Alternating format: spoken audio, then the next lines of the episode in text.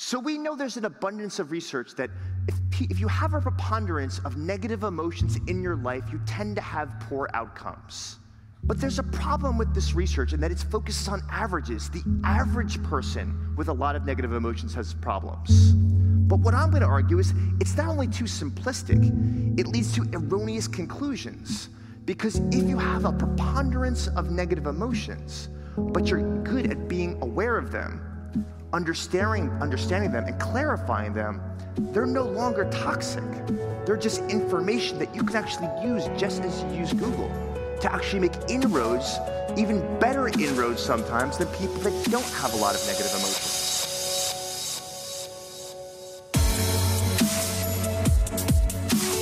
What is going on, you guys? Ryan Caligiuri here. Thank you so much for joining me on another episode of Cut the Crap Podcast, where every single week I'm condensing a book down to its core golden nuggets. Save you guys a little bit of time. This week's book really challenged my idea of happiness. It really did. By default, I think that one of the things that comes through in the podcast really clearly, I have a really good energy. I have very strong energy. I'm very passionate about what I do. And that definitely comes through because everyone who listens to the podcast, they comment on that. And they always say, hey, Ryan, I love your energy. The energy that you bring to the podcast is infectious. I love it. I like that about myself. And so I try to embrace that. I try to magnify that. But there's also a dark side to everybody. We all have a dark side to us, and yet we try to ignore that. You know, maybe we're predisposed to anxiety or anger or feelings of guilt. And we try to just kind of you know, push those things aside. I'm kind of just making the pushing motion right now. You can't see it, but you know, we all want to push these negative emotions or these um, uh, so-called negative emotions away. And so our author today, Todd Kashdan, he's the author of The Upside of Your Dark Side, Why Being Your Whole Self, not just your good self, drives success and fulfillment. Now, Todd believes that it's these so-called negative emotions that also are a part of our success and help drive us. But I didn't look at things like that before. To me, it was just the positive emotions, and the negative, I tried to push them away. I never actually looked at embracing them. And I should know better.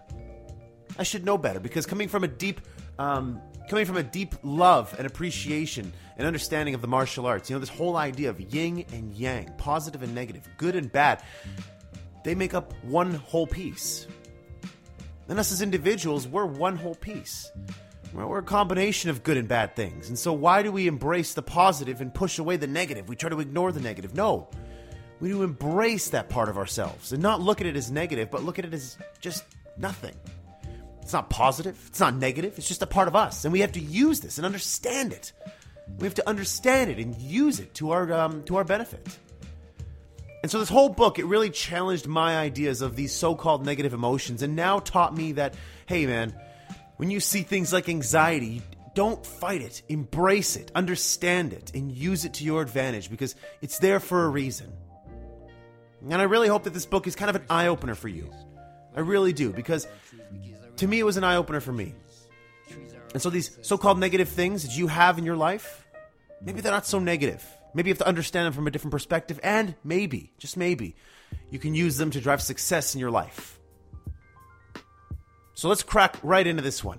The upside of your dark side. Why being your whole self, not just your good self, drives success and fulfillment by Todd Kashdan. Golden nugget number one. Your level of happiness can have a negative impact on your job.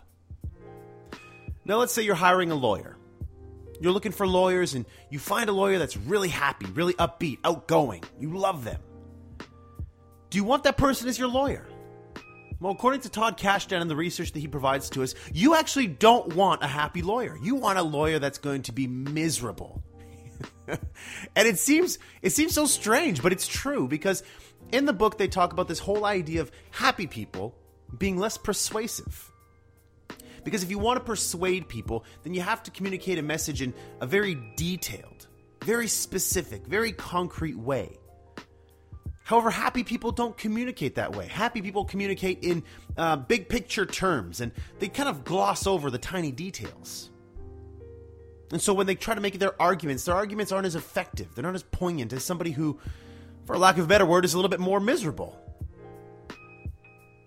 Now, Kashdan references a study where unhappy people and happy people were asked to formulate arguments, and the arguments ranged across a variety of different topics.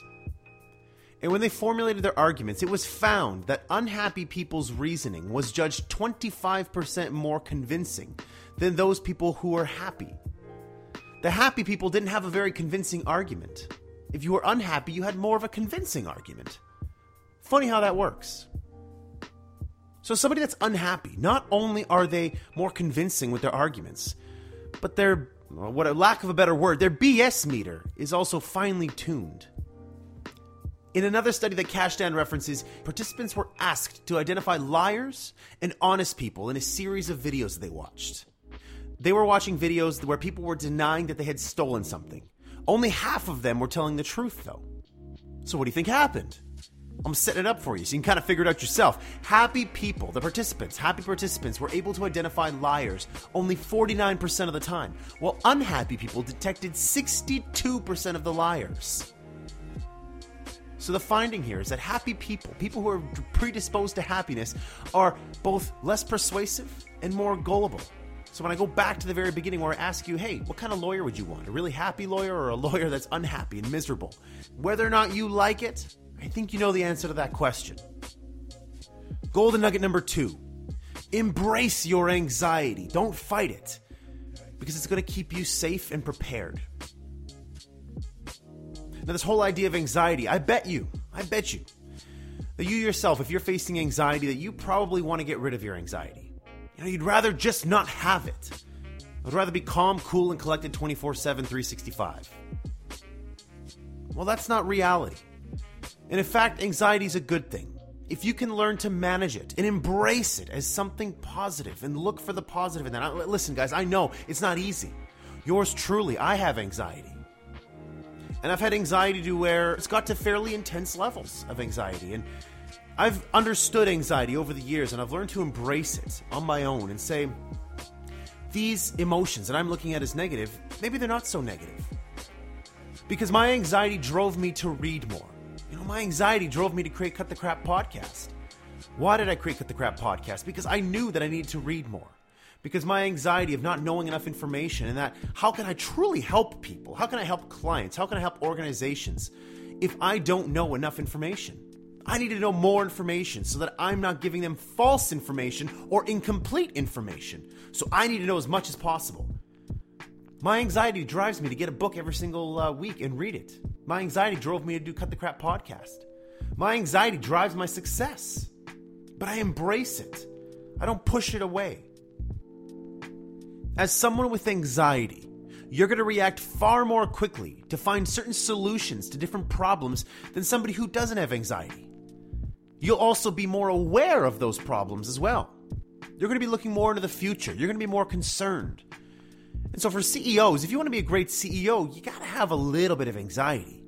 Because if you're too laid back, if you're too relaxed, then you know maybe you're not so concerned about the threats in the marketplace. Maybe you're not so focused on certain trends. Maybe you're just kind of ignoring the competitor across the street that might be taking up a significant part of your market share. This idea of being laid back might be harmful to your business. But if you have a level of anxiety to you, you're going to be on the lookout for certain threats like that, different changes, certain competitors. And so embrace that anxiety because it's going to protect your business, it's going to protect your people, it's going to protect your family, your income. You know, let's talk about survival as well too. People who have a higher level of anxiety, they're also going to survive longer because they're on the lookout for things. And while people who are more laid back, they might look at things and say, ah, that's not a threat, don't worry about it. People who are anxious are going to take action sooner, which might save their life. You know, so there's an example in the book of uh, a group of students that were uh, in a train that were returning from a school trip, and all of a sudden they smelt this, you know, burning plastic, and it starts to permeate through the air in the train. Well, an anxious student or teacher, they waste zero time in searching for the source of the scent and alerting other passengers. Now, if you were laid back, you'd be like, I smell that. Doesn't smell good, but I'm sure it's nothing, so I'll just continue to go on my day and whatever happens, happens. But no, if you have a level of anxiety built into your system, then you're going to be heightened to that. Your spidey senses are going to go off, and all of a sudden, you're going to look for that issue. You're going to ask questions. You're going to try to get away from that if you think that it's going to be dangerous to you, yourself, or anybody else. I got one more personal story for you. I like sharing examples of anxiety because I, I have it. So I want to share some personal stories in terms of how anxiety has helped me in my life to succeed. Uh, growing up in the martial arts, I competed a lot. Competed a lot. I started um, when I was 10 years old, and um, you know, I first started competing in point tournaments in karate, and I was very lucky because my parents would always come with me to these tournaments, and they would always record my uh, my fights. And my first few fights, I got my butt kicked. You know, while they were point tournaments, there was still a level of, of contact um, there, and um, you know, it doesn't feel good getting hit in the face or getting hit in the body, and you know, leaving with bruises or, or a little bit bloody. It never feels good. So I, I, I, loved karate. I loved staying in the martial arts. And so my anxiety eventually drove me to study these tapes like an obsessed maniac. I would study them, study every single one of my opponents, how they moved, you know, how how long their steps were, what kind of movements or what kind of attacks they were predisposed to. And I would obsess on these tapes. And it was my and it was my anxiety that drove me to study with such intensity. So what do you think happened as a result of all that study? Well, as a result of that, I went undefeated for six years in a row, and I competed all the time on the local level, national level, international level, and I went undefeated. That to me was a positive. And it was reinforcement to say, you know what? That anxiety that I had, it was a good thing because it forced me to be prepared. It forced me to be ready. And so I didn't want to leave things up to chance. I wanted to make sure I had complete control, and my anxiety drove me to that. And I carried that forward into more full contact tournaments where I competed in bare knuckle contact. I know, a little surprise about, about yours truly. You guys didn't know that about me. You know, I competed in uh, bare knuckle tournaments, and these bare knuckle tournaments, you know, all you wore was a cup, and uh, that was about it. You would still get kicked in the groin, and there's a video swarming around YouTube actually of me still. It's the one video that I've kept online because it's a good lesson from that, and maybe I'll share that with you guys one day. It's just about um, perseverance to me, and so I like to keep that up there to remind myself of that. But um, you know, I competed in bare knuckle tournaments and I kept my level of anxiety and my level of anxiety that I brought to my tournaments maintained my level of preparedness. So again, you guys, don't fight anxiety. Embrace it. It's there to keep you safe. It's there to keep you prepared. And you know what? Your anxiety, while might be difficult to manage, you got to try to pull the positive, extract the positive from it because it's there, but it's only there if you're looking for it. Golden nugget number three don't fight anger, embrace it. Now, there's two things from this one that uh, I found was interesting from the book. Now, number one, if you receive angry feedback, and if you're somebody who is uh, somebody who likes to maintain control of a situation, if you receive angry feedback, that can actually ramp up your level of creativity. There's an example in the book where they talk about a group of individuals who were given a brick, you know, just a regular household brick and they were told to come up with different ideas for their for this brick. However, a group of participants were actually given angry feedback before they were told to come up with new ideas in terms of how to use this brick. The people that received angry feedback, they had that angry stimulus injected into them. They came up with more unique, creative ideas for using that brick than those people who hadn't been given that angry stimulus from somebody. You know, so people who didn't get angry feedback, they came up with ideas that weren't as original. You could see them coming. They weren't that creative. But that angry feedback, it drove people to come up with more unique ideas. The other thing I found interesting from this one was that people who demonstrate anger, they use anger to their advantage, they can actually enhance their authority. Because angry people, they're viewed as being more powerful than their happy counterparts. You know, happy people, they're happy go lucky. You don't have to necessarily fear them. And so it's funny, but also by demonstrating outbursts of anger, for example, it can actually help you when it comes to negotiating. And so I find this very interesting because anger to me, I, I hate anger. I've worked with angry people all my life. And personally, when I see people getting angry, I see them losing their mind. They get emotional about things. And in sales training that I've taken, it's actually been demonstrated that by losing control, by getting angry, it actually lowers your IQ level significantly. And so to me, anger has always been a negative thing, not a positive thing. But if you're able to use anger to your advantage while, you know, being in control, not being emotional, being in control of anger and using it strategically, then yes, I can see you using anger strategically when you're negotiating, for example if you use outbursts of anger strategically, that could be an effective way for you to strengthen your authority. You know, for example, there was a study that they were referencing in a book of construction managers, and many people reported that selective angry outbursts had actually proven very effective at motivating an ineffective team to get their acts together, to start cooperating, to start bringing greater quality to their work.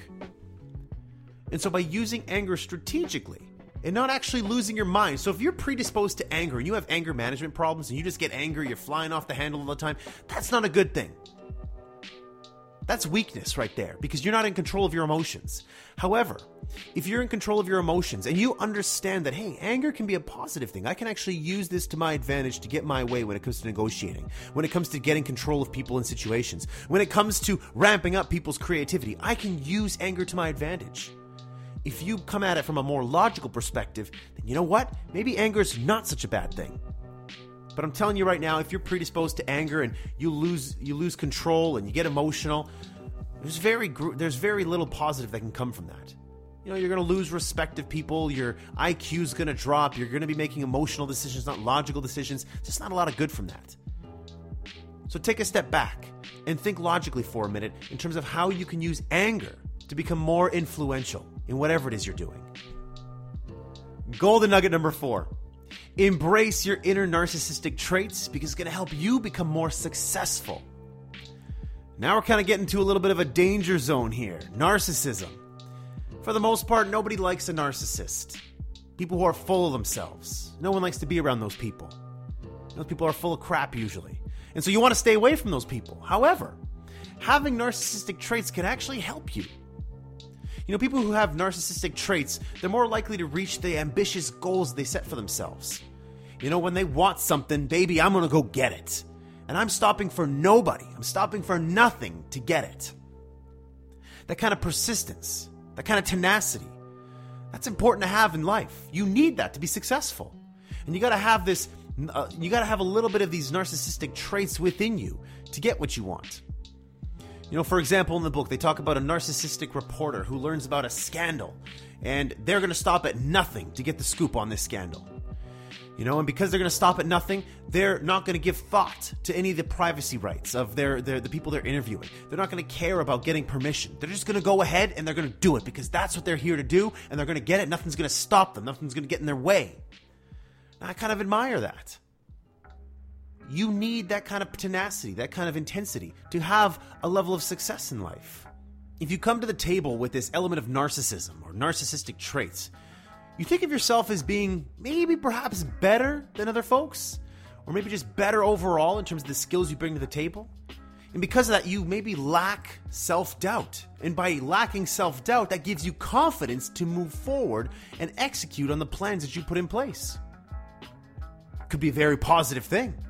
Because oftentimes the thing that stops us, the thing that keeps us from becoming a success, is the fear that we have in our mind. Now, the lizard brain, self doubt.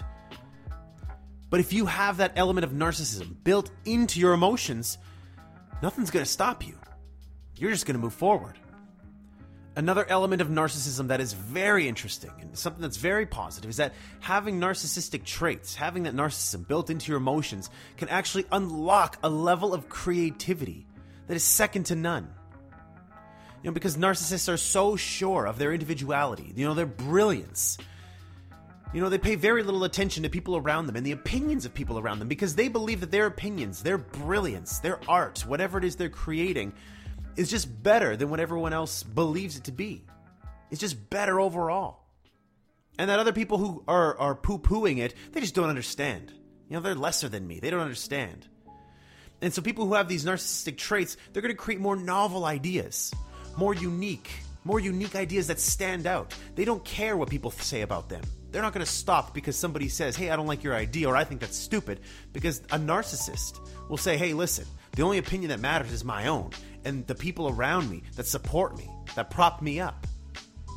I'm going to use an example here. When I think about narcissists who are hyper creative, who don't care, who don't give a damn about what other people think about them, who do you think of all of a sudden?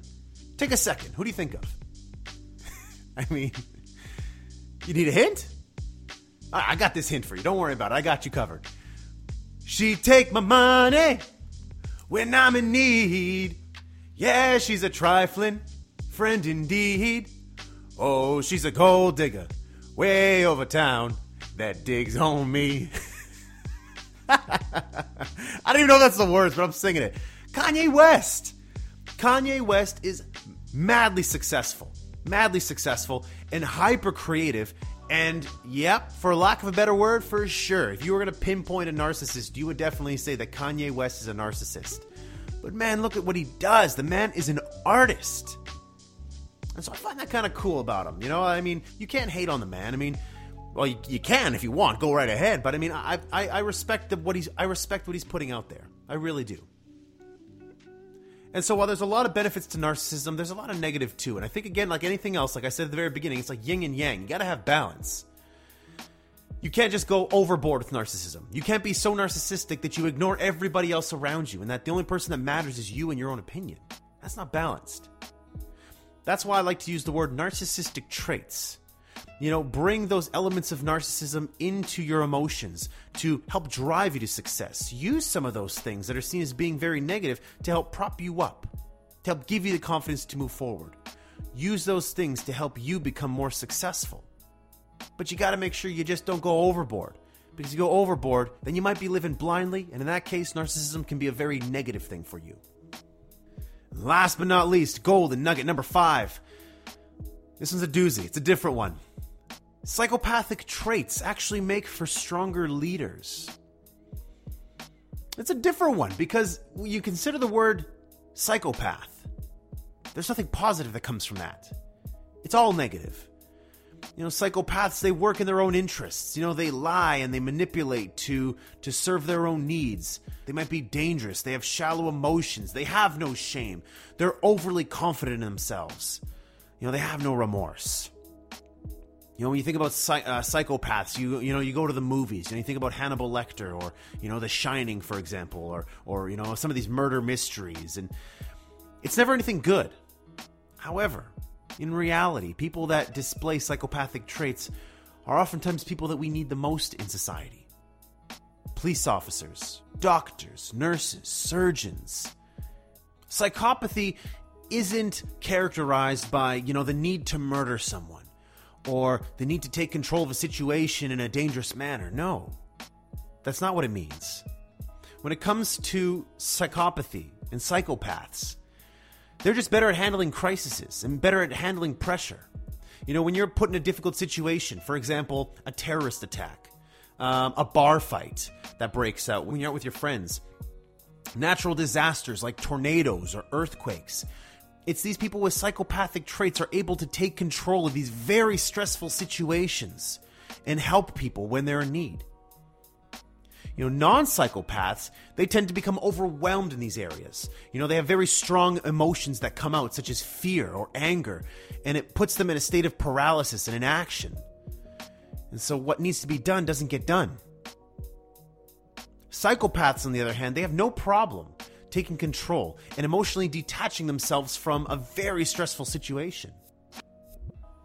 Now, take, for example, a hostage situation you know, a negotiator, for example, or somebody who's in a SWAT team. Their psychopathic traits, their ability to disconnect from the emotional side of things gives them a clear head and it allows them to work out the best strategy to be successful in that situation.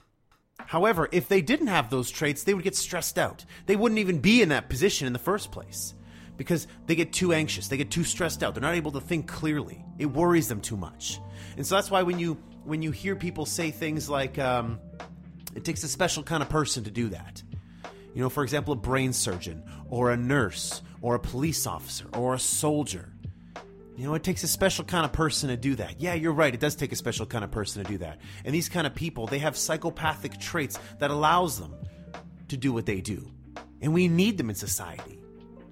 You know, for myself, it's funny. Again, I'll use the example of martial arts, and I'll, I'll tell this story in more detail um, on Wednesday when I have the interview with Todd Kashdan. But um, I have psychopathic traits, and these were developed over time by going through uh, full contact competitions. You know, when I went through full contact um, uh, fights, these bare knuckle fights, you have to have a level of psychopathic trait in order to deal with the pressure of knowing, hey, I'm going to stand up here against this guy who is bigger than me, stronger than me, and I got to knock him out or I got to take him out. You know, you got to be some, you got to have some psychopathic traits in order to deal with that pressure, you know, to not allow your heart rate to raise up. So if I was to get into a bar fight, for example, and again, like I said, I tell this story on Wednesday, this kind of stuff doesn't doesn't worry me. You know, when I see a fight break out or someone challenges me, I'm able to stay calm, cool, and collected. I should tell a story to you guys right now, actually. Now that I have you here, I'll tell you the story. I've never told this before. It's very interesting. But last summer, I was out on a golf course. And so I got there, and my buddy was already there. You know, he was already there warming up on the green. And he, he I come in, and he goes, Hey, Ryan, you would never believe what happened. I said, What happened? He goes, This drunk guy, this stupid guy, was trying to run over people on the golf course. I said, You got to be kidding me. No way. What happened? Where are they? He goes, Oh, they're around here still. There's three of them. I said, That's nuts, man. Holy smoke. So I get my bag or whatever. I go to the, the, um, the clubhouse, put my bag down, and my buddy goes, There they are right there. There's those two guys. They are drunk out of their minds, just crazy drunk. And uh, so they start talking to me and, and, you know, starting to pick a fight. They're like, you know, you what are you looking at? You got a problem? I said, no. I said, I don't have a problem, but I heard that you guys were, were doing some, um, uh, you guys were doing some questionable things and not very good things to other people here. You know, I think you guys should probably leave. And who are you to talk to me like that? You can't talk to me like that as he's poking me in the chest. And, and this entire time, I'm staying calm, cool, and collected. My other two friends come in, so there's four of us now, and all of a sudden, their one third friend who wasn't there, he bursts out of the clubhouse, and he's a big guy, really big, muscular, maybe 6'4", maybe 250 pounds. And I mean, I'm not, I mean, I'm, I'm a fairly fit guy, but I mean, I'm, you know, six feet, you know, 100, 190 pounds lean. And uh, so he comes out of there and he's drunk too. What's going on here? He's an angry drunk. What's happening? And at that point in time, the guy who is taking care of the greens, he's a young kid, he's maybe 17 years old, and he goes, Hey, Jeff, you tried to run me over. I don't want to see you here again. I'm going to put it forward and make sure that you get banned from this golf course. And so Jeff, this drunk guy, huge guy, comes over to this young 17 year old kid, starts pushing him around, and says, You can't talk to me that way. I'm a member here. I'm a member at this club. So all of a sudden, I'm like, Okay, got to take control of the situation. So then me and my friends take control of the situation. And long story short, um, you know, we did what we had to do to take control of this guy and hold him down and pr- protect, you know, all the people there. And in the end, the cops came, arrested them, charged them. I think they lost their membership. And we had a great time. We did 18 holes. We got free beers. They gave us free golf balls. It was great. Now, why was I able to take control of that situation? And why was my other friend able to take control of that situation? My other friend who works in corrections, he's been put in these stressful situations all the time. He has psychopathic traits. Why was I able to stay calm in this situation and not get worked up or not get anxious, not get worried, not get fearful? Well, because I was put in these situations before with facing full contact fights. I mean, I have psychopathic traits that allows me to deal with this stress. And so again, this just goes back to the scenario where I was saying earlier on, you're able to disconnect emotion from stressful situations if you have these psychopathic traits. And so it's not always a negative thing can be a very positive thing. At the beginning of this golden nugget, if I told you that at the very end of this, I would maybe convince you that psychopaths can actually be a positive thing for you in society. I bet you wouldn't have thought that. You change your mind now? Huh?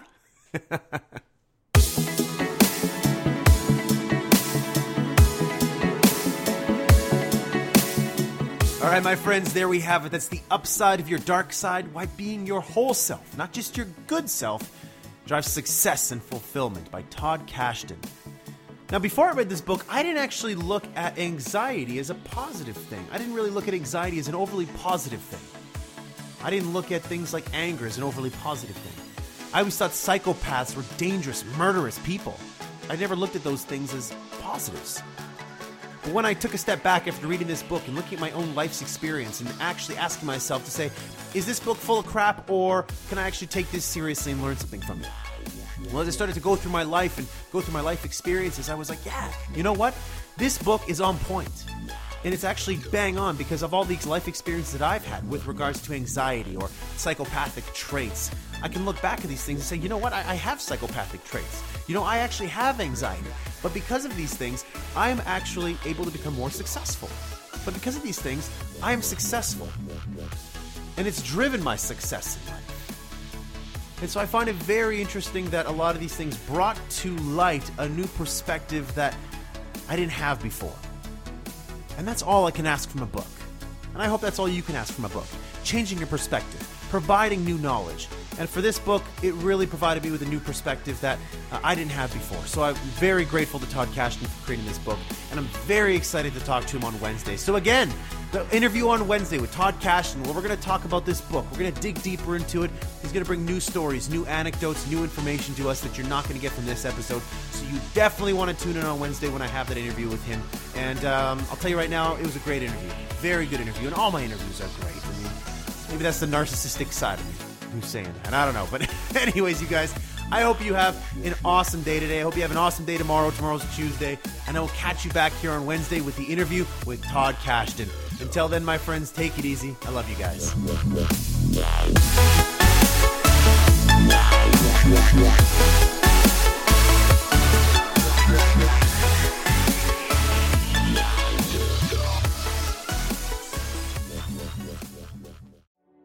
Have come in as a top rated recruit. I didn't come in with the opportunity to play right away. I had to earn it. And you know what the greatest honor I've ever received as a player is? In my fourth year and my fifth year, I was named team captain. That to this day is the single greatest achievement I've ever had as a football player. Because the men in this room chose me to lead their team. And these were my best friends. These were the guys that that knew that I liked to work, that knew that I loved football, that knew that I loved to play, that knew that I wanted to be the quarterback for Michigan. And all the lessons that I learned here on State Street and in the big house, that's still what I bring to practice today. And after 14 years, I love the game more than I've ever loved it. But where did I learn the love for the game? Where did I learn to practice? Where did I learn to compete? It was sitting in the same chairs that you guys are sitting in today.